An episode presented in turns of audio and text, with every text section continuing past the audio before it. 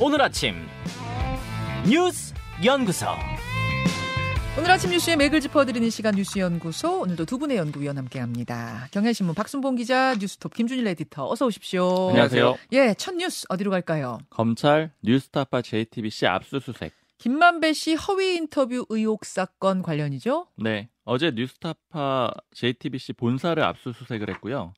그리고 김만배 씨 인터뷰를 보도한 기자들 집도 압수수색을 했습니다. 네. 봉지욱, 한상진 두 뉴스타파 기자고요. 이 기자들의 노트북, 휴대전화, 문서 이런 것들도 압수를 했습니다. 흐름을 한번 짚어봐야 되는데요.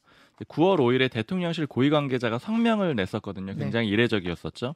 신학림 전 언론노조 위원장이 한 김만배 씨 인터뷰, 요거 가짜라는 거였고 특히 희대의 대선 공작이다 이렇게 규정을 합니다. 예. 그리고 그 다음 날에 바로 김만배 씨 요건으로 다시 수사를 진행했고 신학림 전 위원장에 대한 수사도 진행이 됐고요.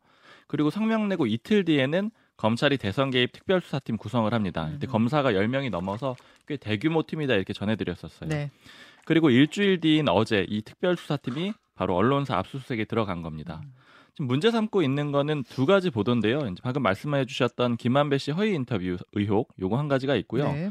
그리고 두 번째는 JTBC 보도인데 지금은 뉴스타파로 이직했거든요. 봉지욱 기자가요. 근데 당시에 JTBC 기자였는데 대검 중수부에 있던 윤 대통령이 박영수 전 특검의 요청을 받고 조우영 씨의 혐의를 덮어줬다. 이런 취지로 보도를 했는데 비슷한 내용인 거죠. 사실은 두 가지 내용이. 결국 뉴스타파로 이직한 봉지욱 기자가 JTBC에서 했던 그 보도가 문제가 돼서 어제 JTBC도 압수수색. 맞습니다. 예.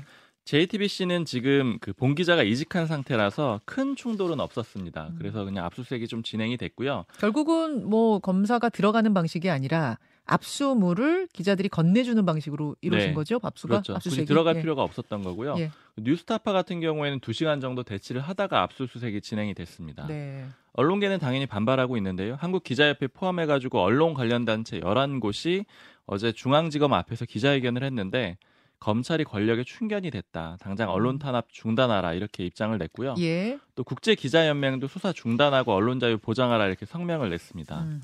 이번 사안들 쭉 보니까 7월 달 정도였는데 그때 김만배 씨 허위 인터뷰 의혹 나오기 전이었거든요. 네. 그때 당시에 그 유인촌 문화체육관광 그 특보가 문체부 특보가 임명이 됐어요. 맞아요. 제가 이게 궁금해가지고 여권 관계자한테 이거 왜 임명을 한 거냐 유인촌 특보로 이런 것들 물어보고 있는데 그때 얘기가 갑자기 생각나더라고요. 그때 한참 했어요? 얘기를 하는데 이 방송사는 뭐 이동관 그 위원장이 뭐 하게 될 거고 그다음에 그 나머지 역할을 유인촌 특보가 할 거다 뭐 이런 얘기를 해주면서 그러면서 하는 얘기가 지금 언론진흥재단에서 이렇게 취재비 신청해가지고 취재 나가는 거 있어요. 뭐 해외를 가든 뭐 국내를 가든 취재비를 신청해서 가는 게 있는데 네. 이거 제일 많이 받는 언론사가 어딘지 아냐 이렇게 저한테 오히려 물어보더라고요. 언론진흥재단에서 그쵸 뭐 신청하라고 해요. 기획서 내라고 하면 거기에 기자들이 기획서를 내고 거기서 뽑혀서 지원받아서 취재하는 건데 맞습니다. 어디가 제일 많이 받는다고 해요? 저는 뭐 큰 신문사 아니냐 이렇게 오히려 물어봤더니 거기서 하는 얘기가 뉴스타파다 이 얘기를 하면서 언론진흥재단 운영도 아마 손을 좀 보지 않겠느냐 이런 얘기를 했던 게 좀 기억이 나더라고요. 그러니까 아마 그 흐름상에서도 좀 뉴스타파는 처음부터 어느 정도 그 표적 타깃이 돼 있었던 게 아닌가 이렇게 좀 해석이 되고요. 예. 그리고 여야 의원들 얘기들을 좀 종합을 해보면 이제 이 언론과의 대치 국면이 있는 상태잖아요. 네. 그러니까 결과적으로는 방송사들을 대부분 민영화하는 게 그 윤석열 정부의 목표 아니겠느냐. KBS의 일부 채널만 남겨놓고 대부분 민영화하는 쪽으로 그렇게 방향이 정해진 것 같다. 이런 얘기들도 들립니다.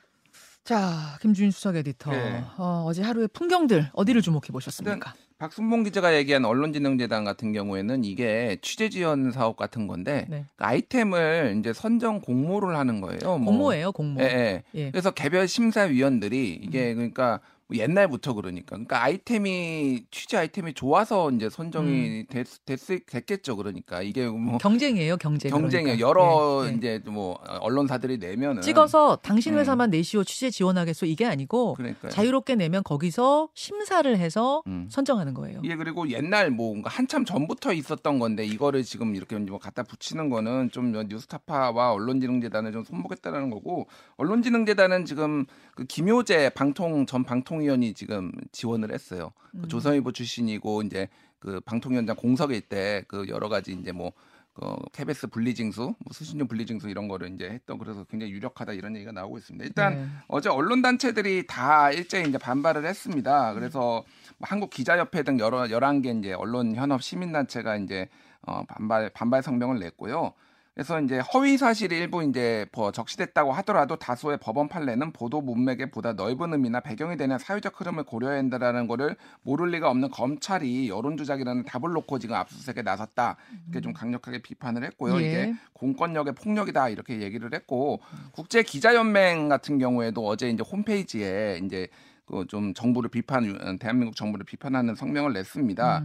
그래서 언론 종사자들과 언론 기관에 대한 위협과 법적인 괴롭힘을 규탄하고 모든 조사를 검찰이 즉각 중단해라. 그리고 윤 대통령이 언론 자유의 공격의 중심에 섰다. 이런 표현도 썼어요. 그래서 MBC의 이제 이른바 이제 바이든 날리면 보도를 둘러싼 논란도 언급을 하면서 네. 예, 방금 윤석열 대통령은 언론 자유에 대한 여러 공격의 중심에 서 있다. 이렇게 이제 표현을 썼습니다. 지금 이 피해자가 윤석열 대통령으로 적시가 딱 돼 있는 거죠. 예, 예. 이미 압수수색 영장에. 윤석열 대통령의 명예훼손이다. 네. 이렇게 이제 돼 있는 거죠. 예, 예. 그래서 이제 여기에 대해서 이제 언론들이 많이 이렇게 좀 우려의 목소리를 냈습니다. 이게 무슨 얘기냐면은 이제 한국일보 제목을 말씀드릴게요.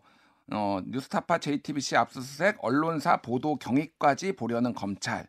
그래서 이제 이게 지금 봉지욱 기자나 한상진 뉴스타파 한상진 기자뿐만이 아니라 다른 언론사로 이제 확대를 할 가능성에 대해서 우려를 하면서 그러면은 왜 이거 취재했냐?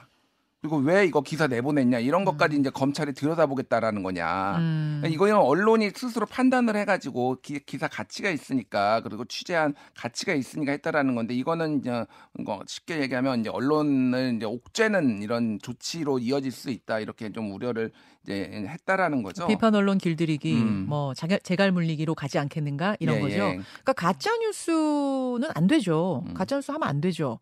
하지만 가짜뉴스가 나왔을 경우에는 구제를 받을 수 있는 절차들이 지금까지도 있었지요. 언론중재위를 간다든지 어떤 절차에 의해서 이게 취재 과정에서 어쩌다 보니 생긴 가짜뉴스냐 아니면 작정하고 가짜뉴스를 정말 퍼뜨린 거냐 이런 것들을 가려왔는데 이번에는 수사로 훅 들어가 버리니까 압수수색으로 훅 들어가 버리니까 거기에 대한 이런 여러 가지 우려들이 나오는 그런 모양새예요. 네, 그러니까.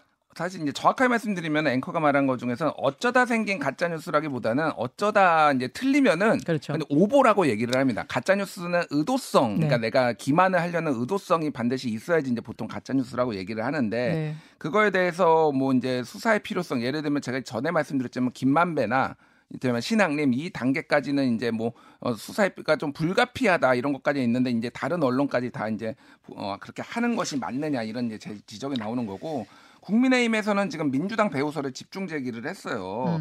근데 요거에 대해서는 어제 진중권 교수 같은 경우에는 이제 음모론적 사고다 이렇게 좀 비판도 했는데 그러니까 좀 사실관계가 안 맞는 게 있습니다. 예를 들면 조수진 의원이 대선 한 달 전에 안민석 의원이 커피게이트다 이런 얘기를 했다라고 하는데 이거는 2월 21일에 JTBC 보도를 보고 2월 22일에 YTN 라디오에 나와서 한 거거든요. 그러니까 아무런 상관이 없는데 좀 맥락이 안 맞게 지금 약간 몰아붙이고 있다 이런 얘기도 나오고 있습니다. 자, 요 흐름들 오늘 2부 인터뷰도 준비되어 있으니까요. 거기서 더 진행하기로 하고 두 번째 이슈로 넘어갑니다. 단식 16일 각계 만류 이어져. 어제 김기현 국민의힘 대표가 처음으로 단식 중단을 요청했습니다. 네, 야당 내부에서 이재명 대표 단식 중단해야 된다 이런 요구는 쭉 있어 왔고 어제도 있었거든요. 네. 의원총회에서 또 의견 모아가지고 민주당 의원들이 전달했습니다. 근데 좀 주목되는 건 방금 말씀하신 김기현 대표예요. 네. 최고의 공개 발언으로 단식 중단을 요청을 했습니다. 이렇게 얘기를 했어요. 건강을 해치는 단식을 중단할 걸 정중히 요청한다. 정기국회에서 단식을 계속하는 건 바람직하지 않다. 이제 이 발언에 대해서 두 가지 정도 짚어볼 수가 있는데요. 일단 첫 번째는 직접 안 가고 최고위 모두 발언으로 했다라는 거. 기자들이 혹시 방문할 계획 있냐라고 물어봤는데 현재로서는 없다라고 합니다.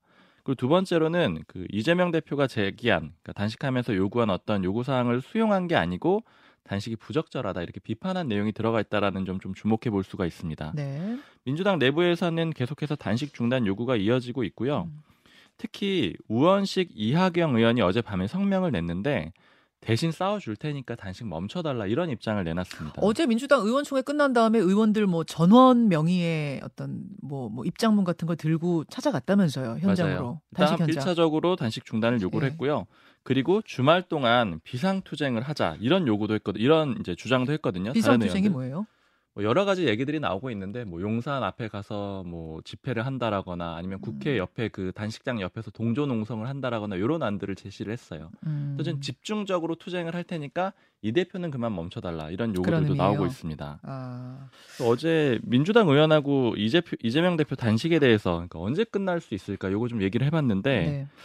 딱히 출구가 안 보인다 이런 얘기들이 좀 많이 들리고요. 왜냐하면 가능성을 쭉 봤을 때는 결과적으로는 이재명 대표가 의식을 잃고 쓰러지는 상황 외에는 출구가 없지 않겠느냐 이런 얘기들을 많이 하고 있어요. 그러니까 처음에 요청했던 그 뭐 요구사항이라는 것이 국정쇄신, 국정의 방향을 전면적으로 바꾼다 이런 것들이어서 네. 이게 어떻게 똑 부러지게 뭐 받겠습니다, 안 받겠습니다 이러기가 참 애매한 부분들이고 맞아요. 수용하기도 어려운데 여권의 태도 자체도 뭐 단식에 대해서 굉장히 비판적이고요. 비판적이기도 하고요. 그리고 사실 내부에서는 내부 설득은 어떤가 이거 물어봤는데 특히 문재인 전 대통령이 만약에 직접 찾아와서 단식 그만하라고 설득하면 어떻겠느냐 이렇게 물어봤는데 네. 그것도 안 될 거라는 거예요. 왜냐하면 그렇게 되면은 예. 내부의 그런 비토를 줄이려고 단식한 거냐 이런 식의 비판을 받게 된다라는 거예요. 결과적으로. 그래서 결국에는 다른 출구는 없다. 본인 의지 내지는 건강 상태 요것밖에 없다라는 겁니다. 자, 김준일 수석 에디터. 예. 그러니까 오늘이 벌써 16일째 아니에요? 예. 단식 16일째죠. 보름을 넘겼어요. 그래서 지금 나오는 얘기는 이게 출구가 없는 상황이라서 결국은 의료진에 의해서 강제로 생명이 위험하다 그래서 단식이 중단되는 그래서 뭐 주초 뭐 얘기가 좀 나오고 있어요. 네. 그래서 지금 그렇게 될 가능성이 상당히 높아진 것 같습니다. 그래서 지금 뭐 이거는 어떻게 이재명 대표도 뭐 이제 본인이 계속 가겠다 이렇게 얘기를 하고 있으니까 이게 좀 어쩔 수 없이 좀 중단될 가능성이 상당히 높은 것 같고 지금 그래서 이제 조만간 다음 주에 이제 검찰이 이제 체포동의안을 국회에 송부를 했을 때 네. 이제 어떻게 할 것이냐 이게 민주당의 현안으로 지금 당장 떠올랐습니다. 그때까지 단식이 계속되는 상황일 수도 있고 뭐 컨디션이 더 안 좋아져서 병원으로 실려가 있는 상황일 수도 있겠습니다만 그렇죠. 여하튼 단식 여파는 네. 있는 상황일 거거든요. 그렇죠. 예. 예. 그 큰 자장 안에서 이제 이게 예. 진행이 될 텐데 어제 KBS가 민주당의 이 체포동의안 처리에 대한 전략보고서를 입수를 해서 보도를 했는데 전략보고서요? 예, 이런 것까지 그러니까 체포동의안은 어떻게 처리하는 것까지 전략보고서를 내는 것도 흥미로웠는데 내용은 더 흥미로웠습니다. 어떤 내용이에요? 그러니까 첫 번째는 딜레마라는 챕터가 있는데 네. 당이 참여해서 부결할 경우에는 기존의 불체포특권 포기하겠다는 선언을 뒤집는 거니까 이것도 안 된다. 근데 당이 참여해서 가결할 경우에는 검찰 기소가 정당한 것으로 인정하니까 이것도 딜레마적인 상황이라는 거예요. 그러니까 당론은 안 된다. 그 예, 말이죠. 뭐 이래도 약간 어렵다 저래도 어렵다. 그래가지고 네. 요거를 두 가지 지금 얘기가 나오는 거예요. 하나는 이재명 대표의 결단으로 민주당 주도의 가결이 되는 거.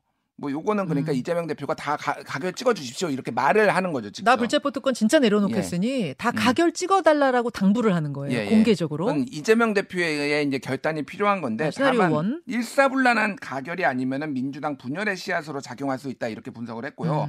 이게 좀 흥미로운데 국민의힘 주도의 가결 이런 얘기가 나왔어요. 무슨 얘기냐면은 국민의힘이 한 120석 정도 정의당까지 합쳐서 그러니까 네. 민주당이 50명 정도만 딱 남는 거예요. 국회 안에. 그리고 나머지 한 130명은 퇴장해버리는 겁니다. 예. 그리고 그럼 정족수는 딱 채워주잖아요. 그렇죠. 그리고 50명은 다 기권 던지는 겁니다. 전부. 그러면 국민의힘은 다 찬성 던질 거 아니에요. 그러면 이거는 뭐 방탄으로 피해가는 건 아니지만은 우리는 이거 검찰의 이런 강압적인 수사에 찬성할 수는 없지만은 방탄을 피하기 위해서 우리는 판은 열어줬으니까 국민의힘이 너희들이 가결한 거다라는 거를 지금 검토할 수 있다라는 거를 지금 여기다 적시를 지금 했어요. 민주당 전략 보고서죠. 민주당에서 한 전략 보고서 하나 좀 짚어야 되는 거는 이 보도가 나오고 나서 민주당에서 요거 정체불명의 문건이다라고 좀 반박하긴 했습니다. 아, 우리가 낸 것이다 인정하진 않았어요. 네. 뭐 검토한 적도 없고 보고받은 적도 없는 문건이다 이렇게 입장이 나오긴 했습니다. 아, 이따가 이소영 대변인이 나와요 오늘. 네. 거기에서 최종적으로 확인하겠습니다만 마무리는 어떻게 됐어요? 예, 그래서 그 어쨌든 이게 이제 가능하냐 50명만 추리는 게 가능하냐 그리고 네. 그 50명이 이게 비밀 투표인데 그렇게 뭐 하는 게 가능하냐 그래서 조금 이것도 쉽지는 않다 뭐 이런 얘기라서 이거를 둘러싼 지금 민주당의 고민이 얼마나 깊은지를 알 수 있는 거라는 거죠. 그러니까 민주당 차원에서 낸 문건은 아니라는 지금 입장이랍니다만 그런 문건이 존재해서 지금 돌아다니고는 있다는 얘기고요. 이소영 대변인한테 2부에서 더 정확하게 확인하고 30초만 박순봉 기자 네. 철도노조 총파업 얘기 좀 전해주세요. 어제 아침 9시부터 다음 주 월요일 아침 9시까지 총 4일간 파업하기로 했고요. 어제 1,100여 편이 중단됐거든요. 네. 좀 불편을 겪을 수 있는 거는 KTX랑 일반 열차, 수도권 전철인데 한 60에서 80% 정도만 운행이 됐습니다. 정부에서 대책 인력 투입해가지고 80% 정도 유지하겠다 이런 목표를 갖고 있고요. 예. 파업 이유만 간단하게 말씀드리면은 예. 좀 KTX 수서행을 만들자 이게 노조 쪽 입장이고요. 정부는 안 된다 이런 입장인데 노조는 이거 거부하는 게 코레일 민영화하려고 하는 거 아니냐 이런 입장이고 정부는 민영화 계획 없다 이렇게 얘기를 하고 있습니다. 여기까지 두 분 수고하셨습니다. 감사합니다. 감사합니다. 김현정의 뉴스쇼는 시청자 여러분의 참여를 기다립니다. 구독과 좋아요, 댓글 잊지 않으셨죠? 알림 설정을 해두시면 평일 아침 7시 20분 실시간 라이브도 참여하실 수 있습니다.